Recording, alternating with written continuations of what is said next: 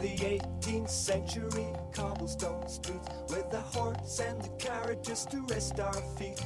To the train and city tram came the birth of mechanical man. And with mechanical man came the automobile. Henry ford's model t with an engine on wheels and a crazy race began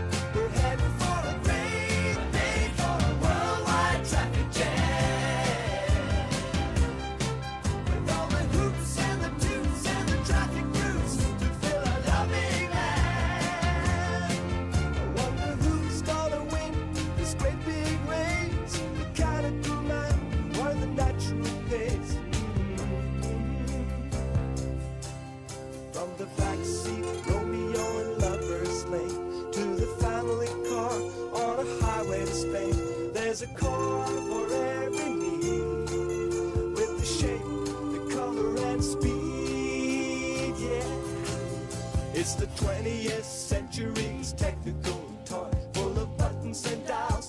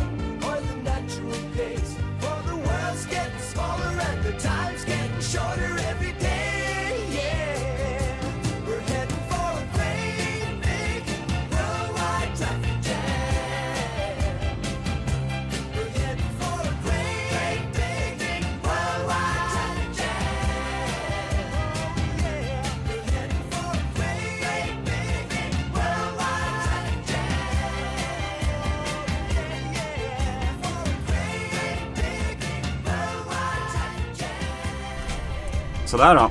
Välkommen till avsnitt sex och en halv av Traffic Jam. Precis. Med mig Alex och Hampus. på eh, ett tåg någonstans mellan Boden och Luleå. Tåg 93, precis. Från eh, Narvik Ja. till Stockholm. Fast vi jobbade på i Kiruna. Ja.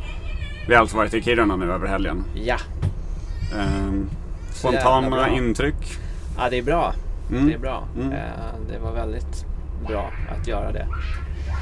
Känns det som. Det är mycket märkligt. Mycket eh, blandade känslor känner jag att man får av att se det här. Ja, jag blev väldigt förvånad måste jag säga. Det, det levde inte upp till många av mina fördomar om en väldigt liten stad så långt upp norrut. Nej, det var ju en hel del saker som man inte hade riktigt trott. Och det var ju framförallt var det ju otroligt mycket turister. Ja, Eh, sjuka en många. helg i mitten av februari. Jag vet inte. Det hade jag nog inte trott sådär. Att, man skulle, att det skulle vara så påtagligt i alla fall. Redan på tåget upp så var ju jag vet inte hur många olika nationer och nationaliteter ombord på tåget. Men det känns som att från åtminstone tre världsdelar, Ja. kanske fyra. Mm. Och ehm, ja, krogarna var ju väldigt roligt och sådär. Vi var ju runt på några ställen igår och såg att det var en väldig blandning av folk. Från Mm. locals till japaner och australiensare och skåningar och allt möjligt däremellan. Och väldigt trevlig stämning. Mm. Alla var, det var så glatt på Ja, något det sätt. Vi var på den här karaokebaren och det var så trevligt på något sätt. Ja, Och så var vi nere i gruvan. ja Igår precis. också. Och det var väl annars det första intrycket när man kommer till Kiruna. är Att man ser liksom skalan på den här enorma. Ja, det är som att hela stan ligger i skuggan nästan. Ja, enorma, enorma industriella verksamheten som pågår dygnet runt för att suga malm ur berget. Mm. 30, 30 miljoner ton om året eller något liknande Ja. sa de nu va? Ja, Och det var ju lite det var ju häftigt att vara där nere. mm, absolut. Vi var nere ungefär 600 meter under jord och Mm. det var ju som ett samhälle Mm. där under berget med riktiga vägar och gator. Och, Jo. Men också lite konstigt eftersom att det var så mycket LKAB-propaganda överallt. Ja, alltså så här mycket propaganda på två dagar har jag nog aldrig fått. Alltså. Nej, vi sitter här med en hel hög av olika tidningar om, om Kirunas framtid. Ja, Allting från LKAB, ingenting kommer från Nej. kommunen överhuvudtaget. nej. Och hela eh, Folkets hus är fullproppat bara med propaganda om hur fantastiskt det kommer bli när man ska riva hela den här stan och Mm. flytta den. Precis, för det är, det är alltså det som håller på att hända nu. Och det har vi fått lite större insikt i exakt vad det är som, varför, varför ska Kiruna flyttas? Mm. Ja, det är helt enkelt att man måste flytta stan för att eh, gruvdriften kommer närmare och närmare staden och det blir mer och mer sprickor som gör att det inte går att bo där helt enkelt. Mm. Det här liksom, eh, den här ådran av järnmalm som går ner i jorden lutar så att den lutar in under stan. Så Ja. ju, ju djupare man gräver desto närmare stan kommer man. Precis. Och då så, man utvinner malmen genom att spränga både själva järnmalmsådran och berget bredvid som då välter in över den, det järnet man tar bort. Vilket betyder att marken sakta sjunker neråt. Mm. Precis. Så det är väldigt konstigt. Eh, redan när man kommer så märker man ju att det är en ny järnvägsstation. Man måste åka runt en enorm cirkel som har kostat två miljarder att bygga för att köra runt ett berg. Mm. det, om man tänker vad man skulle få i kollek- för kollektivtrafik för två miljarder, det är ganska mycket. Ja, Och här är det bara för att man gör en ny anslutning till en ny infart till staden. det är typ det enda stället jag varit på på jorden där pengar inte verkar vara ett problem överhuvudtaget. Nej. Det finns bara lösningar. Det finns liksom inga problem överhuvudtaget. Nej, pengar är det minsta problemet. Ja. När vinsten är typ 14 miljarder om året så är det liksom spelar roll. Det måste fortsätta. Det kost- spelar ingen roll vad det kostar. Mm. Och det är... ehm, precis, så det, det som är planen nu är ju att staden redan 2017 så räknar man med att det ska vara ett nytt stadshus och ett nytt centrumtorg färdigt. Mm. Ett par, fyra kilometer eller så öster om nuvarande centrumet. Mm. Eh, och det är ju då de här White-arkitekter som har tagit fram den nya Precis. stadsplanen. En idé i alla fall. Ja. Och det ser ju väldigt tråkigt ut. kan Ja, man det säga. får man säga. Det var svårt och jag tittat lite på den innan vi åkte hit. Men det var svårt när man inte hade någonting att jämföra med hur det ser ut nu. Men nu när vi har sett staden som ju var väldigt fin. Och trots att det bara bor 18 000 så kändes det som att man var i en riktig stad. Och det, Mm. liksom, det var mycket gator och det hände saker och det slingrade sig. Och, Mm. Det känns väldigt organiskt på Ja. något sätt. Svårt att bygga något sånt nytt tror jag. ja, och nu ska det ju enligt den här planen i princip ersättas av en stor allé med hus Ja. som ligger tätt intill. Ja. Så det känns ju som att det kommer bli svårt att få det lika, lika fint som det, som det är nu i varje fall. Jo. Vad, eh, vad mer bör man säga om, om Kiruna? Ja, Och mina damer och herrar så Nu är det kommer något- vi i Luleå om ett par minuter. Nu är det snart i Luleå. Till Ja. nu ska vi få lite ny restaurangvagn här. Vagnen, restaurangvagnen Ja. och Just vagn nummer 61 att kopplas bort. Vagn nummer 9, 10, 15, 16 fortsätter mot Stockholm klockan eh, 20.00. Och en ny restaurangvagn påkopplas i främre delen av tåget. Det tackar vi för. Det var Luleå om ett par minuter, plattform till höger. Eh, ladies and gentlemen, next stop eh, Luleå. Plattform on your Vi åker vidare. Man kan väl säga i varje fall att det var en, det är en otroligt bra resa till Kiruna. Väldigt enkelt att ta sig hit. Mycket bra rekommenderas. Alltså vi åkte vid klockan sex från Stockholm 17.55. och var framme 11 på förmiddagen. Ja, mycket behagligt. Ja, så det är liksom, sen så nu åker vi hem på söndag eftermiddag och kommer fram på måndag morgon. Ja. Så det funkar ju att ta en helg, även om man har ett ganska Absolut. 8 till 5 jobb så funkar det ganska bra att ta en helg utan att behöva ta ledigt alls. Vi är framme strax efter nio. Man kan vara framme ännu tidigare faktiskt om man byter till, eh, till snabbtåg i Gävle. Så att vill man så kan man vara framme innan nio också. Mm. När man åker hem. Så att verkligen. Eh, nu åkte vi bara över precis över helgen. Men skulle man ta en fredag eller så här så känns det som man får rätt så gott om tid där uppe. Mm. Och verkligen hinna med och både titta på gruvan och stan och hade vi stannat längre hade vi kanske kunnat ta en skidtur och sådär också. Ja, så att, det hade varit nice. mm, Men verkligen att rekommendera. Det är, gud, Absolut. jag är extremt positiv Superbra. trevlig, miljövänlig helgresa.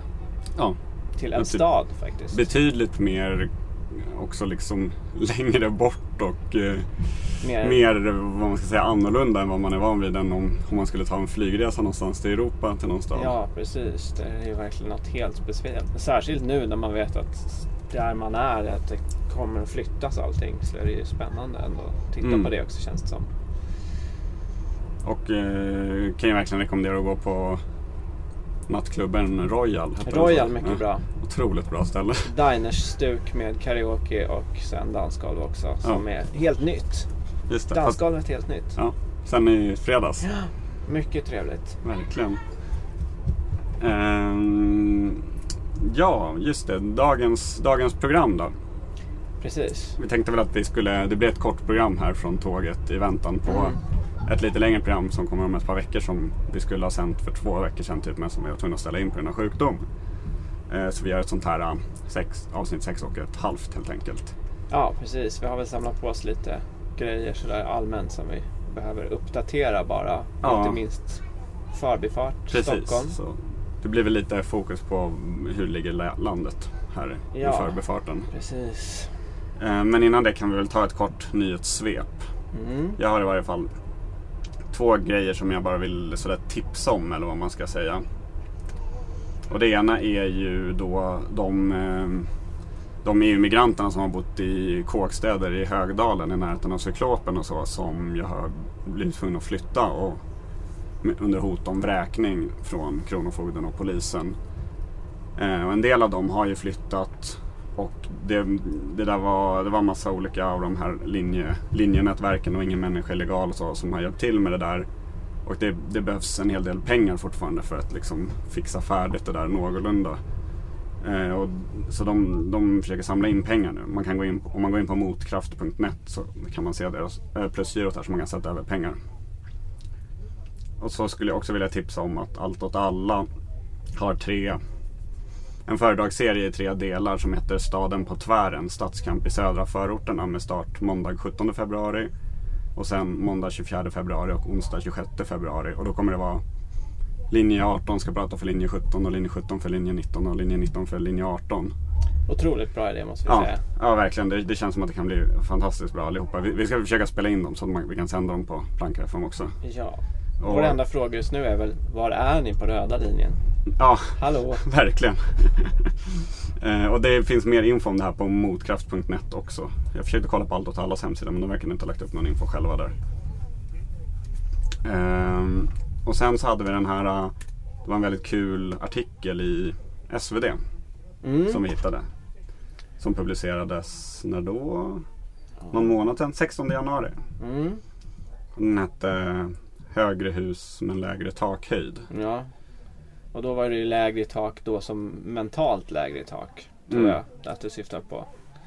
Och det är väl liksom något som vi inte kan nog instämma i den här liksom fördummande debatten kring stadsbyggnad.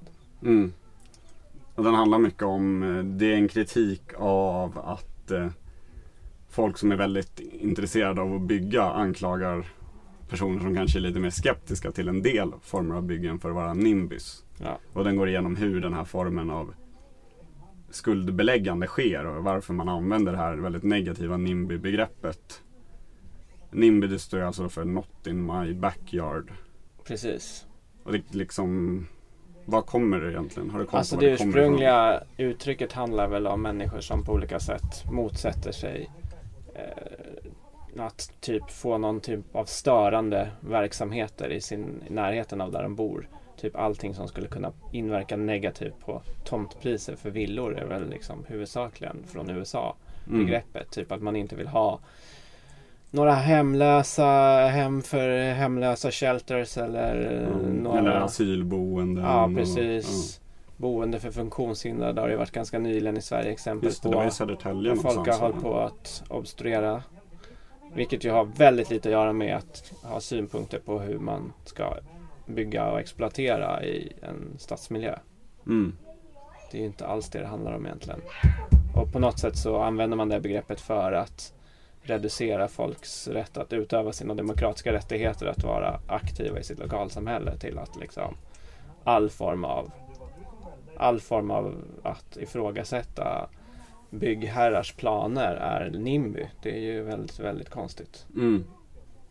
Och, ja, men den, den var väldigt bra den här artikeln. Den gick igenom ganska bra hur, Ja. just hur de här då, Jimbysarna och då inte bara organisationen Jimby utan massa andra också arbetar för att liksom smutskasta folk som kanske inte tycker att det är en jättebra idé att bygga i alla grönområden i Till Stockholm exempel. till exempel. Mm. Men vi, vi ska försöka börja med från det här avsnittet att vi ska lägga upp länkar till saker Precis. vi pratar om också. Så det kommer länk till det här och till de här grejerna på Motkraft jag pratar om också om man kollar i på Planka FM hemsidan. Just det. Ehm, ja, det var väl våra, vårt lilla nyhetssvep där. Så vi Mm. kanske ska spela en låt innan vi går på själva förbifarten då. Yes. Tar em, en eh, kampsång från Norrbotten helt enkelt. Helt rätt. Det är en kampvisa som heter Länge har vi väntat. Och det är en riktigt sån här stompig sak. Och eh, ni kan klappa med och skrika med och eh, överhuvudtaget leva om ordentligt på den här. Det är, klappa med kan ju vara lämpligt. Annars, eh, ja. Annars får ni inte komma ut härifrån. Nej, men annars kanske vi kör en till.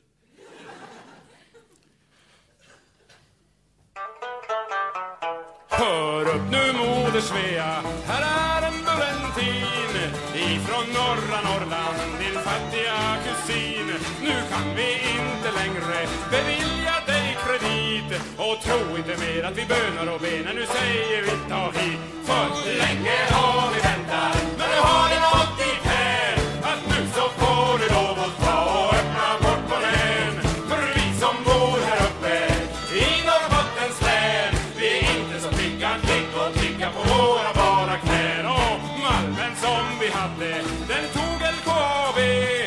skogen tog en annan och inte nog med det. När sen kom 60-talets deporteringar, ja din politik den har varit sig lik oavsett regeringar. Så länge har vi väntat, men nu har det gått i här att nu så får du lov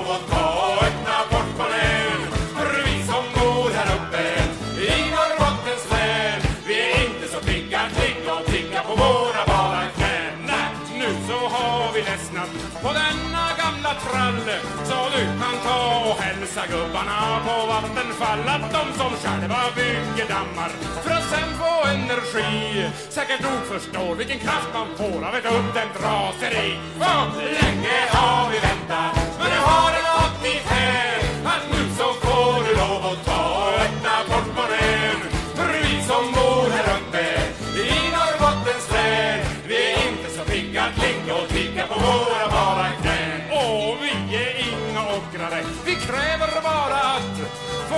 få hederlig betalning för alla kilowatt som strömmar ut ur länet.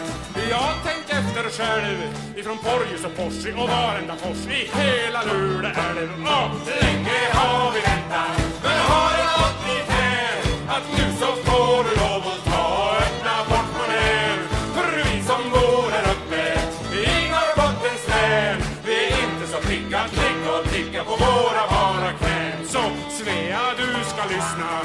på vad vi har sagt. För vi kontrollerat strömmen till var femte vägkontakt Så nu är det säkrast att vi får det som vi vill. Annars kan inte vi lämna någon garanti att vi inte klipper till. Annars kan inte vi lämna någon garanti att vi inte klipper för länge har vi väntat, men nu har det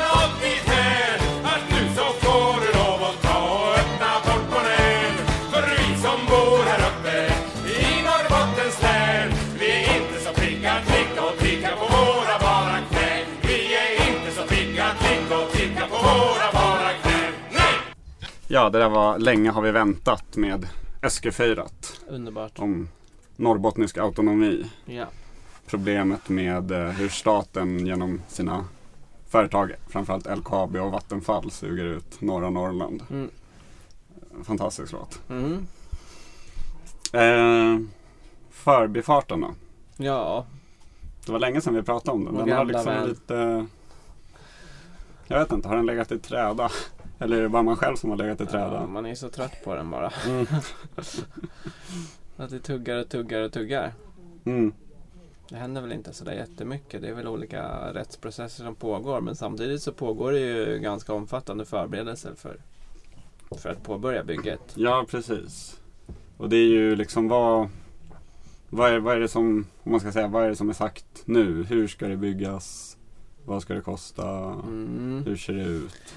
Själva byggplanen är väl ganska spikade nu. Det kommer väl egentligen inte komma några större förändringar i Nej, hur precis. dragningen kommer ske och så. Det stora frågetecknet är väl om man verkligen kommer klara att, inte, att gå under hela Lambarfjärden mellan Hässelby och eh, Lovön. Okej. Eh, det är ju sagt att det ska bli tunnel nu men jag ska inte vara jag kan inte helt utesluta att man ändrar sig i sista sekund och bestämmer sig att man måste ha en bro där ändå. Mm. Men ja, det, det finns jag- inget nytt om det så. Nej, för jag har för mig att när jag kollade igenom det här för några månader sedan så reagerade jag lite på att jag tycker att det ser ut som att de delarna som är allra svårast att bygga är också de man väljer har projekterat att starta med sist.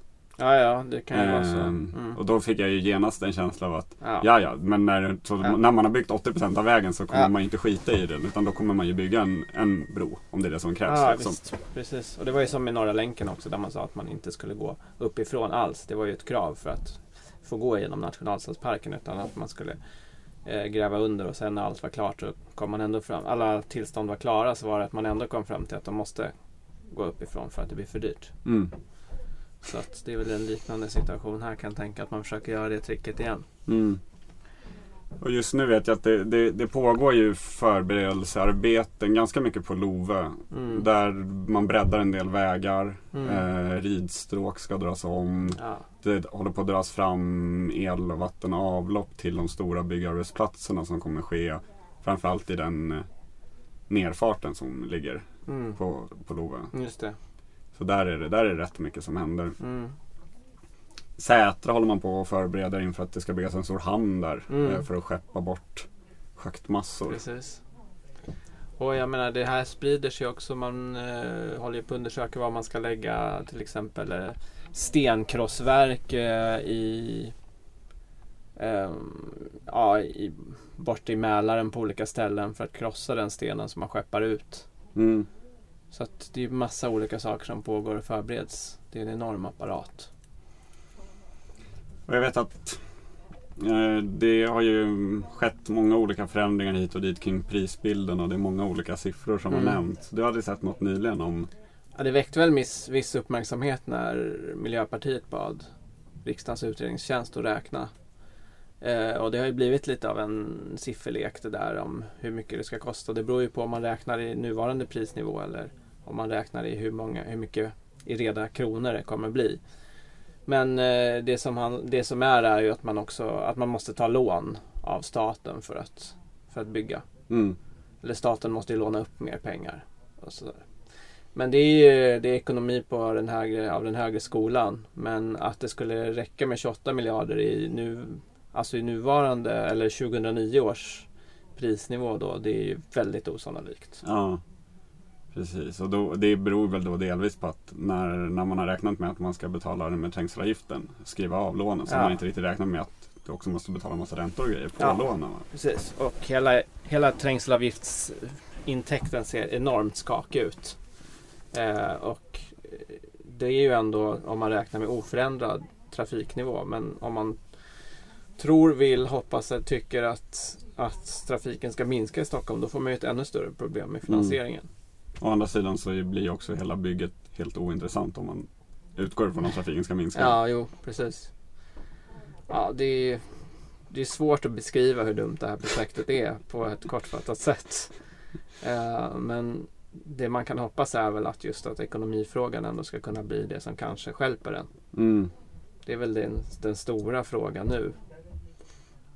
Ja, precis. För det, som jag, det är ju en del överklaganden som ligger. Men ut, från Trafikverket uttalade sig ju ganska nyligen i en artikel. Och de verkar ju i princip bara tycka att alltså de, alla de överklaganden det är bara det är, det är formaliteter. Det finns ingenting som på något sätt kommer påverka mer än väldigt marginellt. Kanske Ja. någon liten sträckning vart någon infart ska gå eller så. Ja. Och det är någonting som man bara vill att liksom, det ska bara Ja. tas om hand av regeringen under, under våren. Ja, Så de räknar väl med att det inom ett par månader kommer vara helt grönt ljus och börja köra liksom. antagligen. Och börja göra upphandlingar och så. Mm. Eh, Så är det. Så att det, de juridiska processerna handlar ju bara egentligen om att försöka skjuta projektet framåt.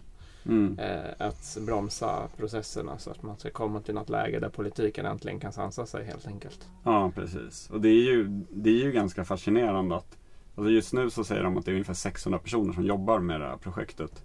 Trots Mm. att det inte ens har fått att projektet har inte fått Mm. grönt ljus. Det är inte ens bestämt att projektet ska genomföras.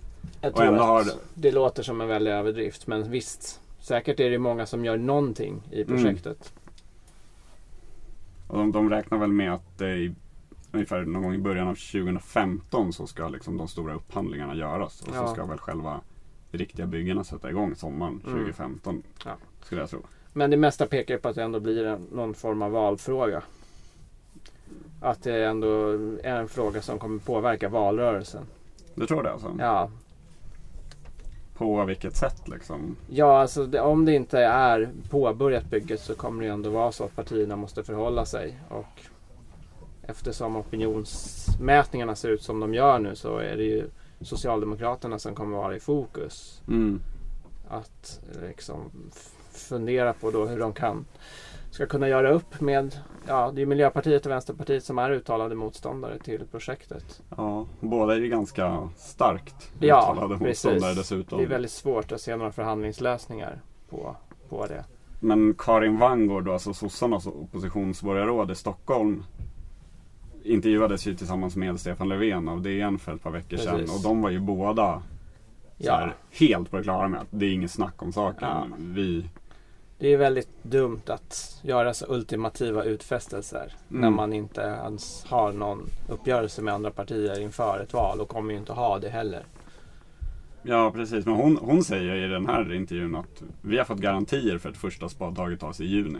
Ja, Så det- de det- hoppas ju, de försöker ju liksom att inte behöva ta ställning i frågan genom att de hoppas på att det, det ska redan vara för sent efter Ja. valet. Så att de inte ska behöva det är ju bara fantasier. Ja, ja det känns ju Men som det. eh, det kan ju påverka opinionen om de läser sånt så uppfattar man att det redan är en avklarad fråga så känner man att man inte behöver, heller behöver sätta sig in eller ta ställning något mer. Mm. Det är... Um, ja, sossarna. Ja, vad ska vi Den här säga? frågan alltså, det är, de är så deppiga att göra Mm. med. Men du nämnde också att det var ändå något slags litet ljus här på sossehimlen. Ja, jo, det har ju blivit en eh, liten speciell situation eftersom ett borgarråd, oppositionsborgarråd i Stockholms stad nu är i någon form av timeout eller vad det kallas. Mm. Eh, Thomas Rudin Det som där är som, en det enorm... där som händer när man är politiker och begår brott. Ja, precis. Eh, en snattare helt enkelt Mm. visade det sig att han var. Och eh, det har ju då lett till det här. Och den som ersätter honom nu som heter Emilia Bjugren var ju tidigare ordförande för SSU i Stockholms stad. Och under den perioden var hon ju uttalat extremt kritisk till Förbifart Stockholm. Mm. Och även om hon inte säkert kommer att stå för den linjen idag så är det klart att man vet att hon knappast har ändrat personlig åsikt eller uppfattning i frågan. Med de goda argument hon tidigare haft för varför förbifarten är ett dumt projekt. Mm. Så det, det var ju ändå lite. Ja, Lite det var väl lovande. trevligt. Vi vet inte, det är ju svårt att säga hur det påverkar men det gör gör i alla fall inte situationen sämre. Ja. En, en annan grej som jag noterade som var ganska intressant i den här långa artikeln som var på infrastrukturnyheter är ju att eh, helt plötsligt så har ju då Trafikverket bytt fokus och eh, nu ska ju, vill man inte riktigt att vägen ska heta Förbifart Stockholm längre. Det är ju extremt konstigt eftersom en kritikpunkt som vi som är motståndare har haft är ju det här att det är ett väldigt missvisande namn. För Mm. att det har liksom varit ett namn som ska antyda på något sätt att det här är bra för att det kan leda bort långväga trafik från Stockholm så att man slipper få in den så nära in på stan och eh, belasta Essingeleden och så vidare. Men plötsligt så har ju då Trafikverket själva bytt fot och håller med Ja. om den kritiken. De har väl insett att det inte gick att driva sin linje när deras egna uträkningar visade att det skulle vara ungefär 200 fordon om dagen som möjligtvis inte åkte igenom Ja. centrala Stockholm. Då. Precis. Men för, för, för det ska ju tilläggas då att förbifarten i förra vändan så hette den ju inte förbifarten. Nej, precis. Det har ju hetat väldigt länge Västerled och så vidare. Precis. Eh, Under Dennispaketet på 90-talet så ja. hette det Västerleden och innan på 60-talet hette den Ja, Kungshattsleden. precis. Antagligen varför man nu bedömer att det är mer opportunt att säga att det är en liksom förbifart eller en ring, del av en ringled i Stockholm är väl också för att i stort sett allting kan legi- legitimeras just nu med att det liksom behövs för att Stockholm växer så Mm. fort.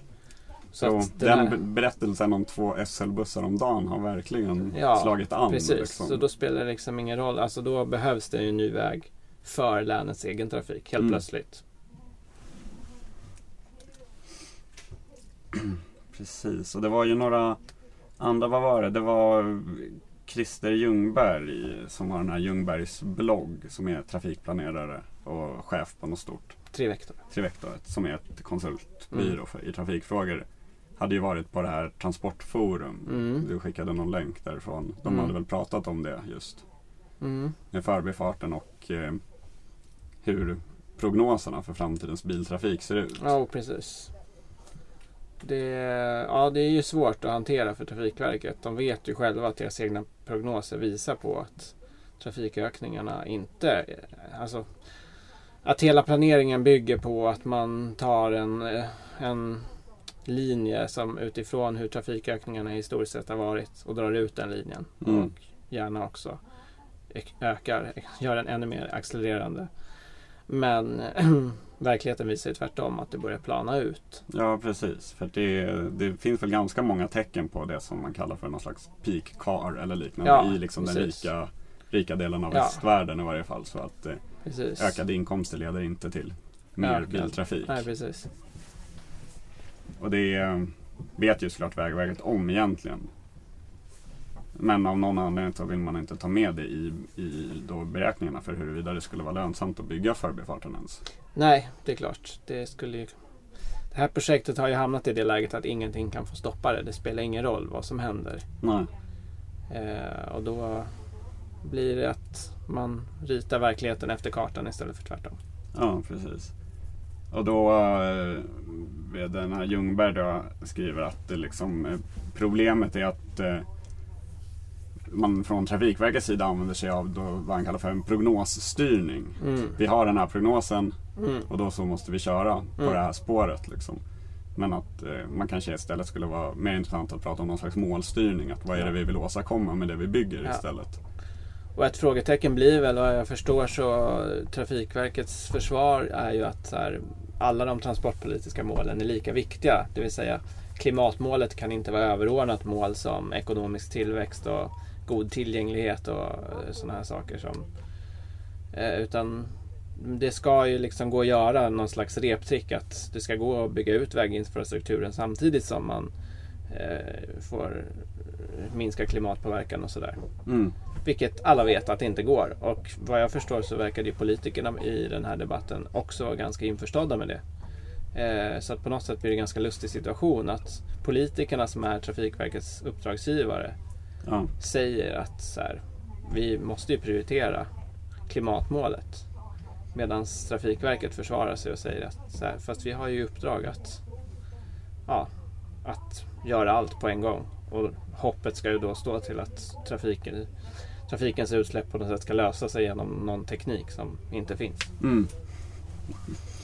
Men vad, vad mer kan man säga om förbifarten då? Vad, liksom, vad ska vi göra vi som, vi som inte vill? Ja, Vad finns det liksom, vad, vad kan man tänka sig skulle vara det bästa att hålla på med? ja. Vad händer det någonting? Finns det något motstånd Det pågår ju ändå fortfarande en del, både vad gäller det juridiska med överklaganden och så. Ehm, Det pågår ju också, jag har förstått att fältbiologerna planerar någon slags festival. Ja, precis. Det, de hade ett möte för några veckor sedan. Den 27 januari så hade de ett möte för att de vill starta upp eller köra någon festival under i början av sommaren skulle jag tro. Som jag Mm. förstod det, typ i maj eller någonting. Men det har inte riktigt kommit ut någon information vad jag kunnat se ifrån vad som hände på det här mötet. Nej, vi får... Jag vet inte exakt hur landet ligger. Liksom. Ja, skulle ju kanske kunna försöka mm, ringa upp någon av dem Mm. framöver och prata lite mer om det. Ja. Samtidigt i de nätverken som finns kring förbifarten diskuterar man väl också vad man måste göra den dagen som det står inför ett konkret, en konkret byggstart. Mm. Det finns ju människor som såklart vill försöka att eh, visa med sina kroppar helt enkelt att de inte vill göra det här. Att göra någon form av civil olydnad. Ja, Eh, vilket ju är helt legitimt såklart Mm. när det är ett sånt här. så då är det ju då det här alltså stoppa förbifarten.nu är väl den hemsidan Ja, till det det samlande nätverket. Precis. Ehm, De hade ju också möte typ förra veckan. eller 11 någonting. februari hade de ett möte. Mm, så jag har inte heller fått någon rapport än därifrån men det kommer säkert. Precis.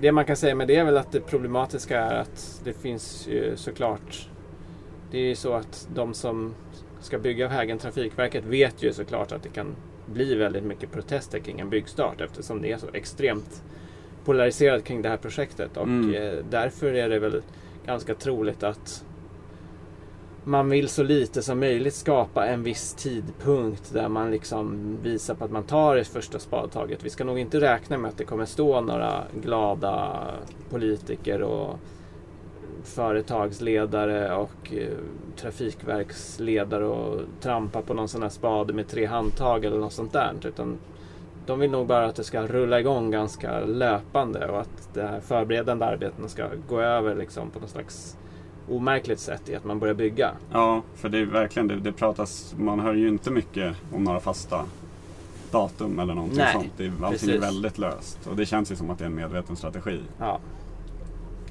Det är ju egentligen också ett tecken på att det inte riktigt är någon politiker idag som är så jätteintresserad av att stå och glänsa med det här projektet. Alla Nej. vet att det kanske inte kommer vara det man liksom får sådär jättemycket cred för i framtiden. Att man har varit med och inlett. Samtidigt som ingen vill vara den som stoppar det. Så det är ett fruktansvärt läge vi är egentligen Mm. många politiker liksom går med helt berått mod in i det här.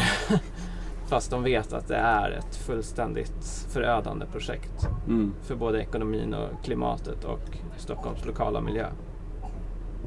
Ja, det, det är fascinerande. Mycket. Men vi kan väl i varje fall säga så att om man tänker ungefär 2007 sådär när jag började bli lite mer engagerad i den här frågan. Då så såg ju planerna från Trafikverket väldigt annorlunda ut och man var väl ganska liksom bergsäker på att byggstart var inom något år bara. Vi har ändå lyckats försena det. Nu är det, sju år senare. Ja, jo. Eh, fortfarande har egentligen ingenting hänt. Nej. Man ska det ändå vara lite glad att liksom, uppenbarligen så har ju allt, allt bråk kring det hela Mm. lett till att det är, det är ett jobbigt projekt att hålla på med. Verkligen. Liksom. Och rimligtvis talar ju det mesta i tiden fortsatt för att, eh, att det blir liksom mindre och mindre rimligt att göra det här projektet. Så Ja. allt som kan bromsa är ju fortsatt viktigt. Ja, ja, verkligen. Det känns som att det är väl ungefär det man kan göra som, som motståndare mot att bara försöka skjuta det så långt framöver som Absolut. möjligt. Liksom. Eh, ja, det kanske, vi kanske ska nöja oss där då för det här korta Mm. avsnittet av Traffica.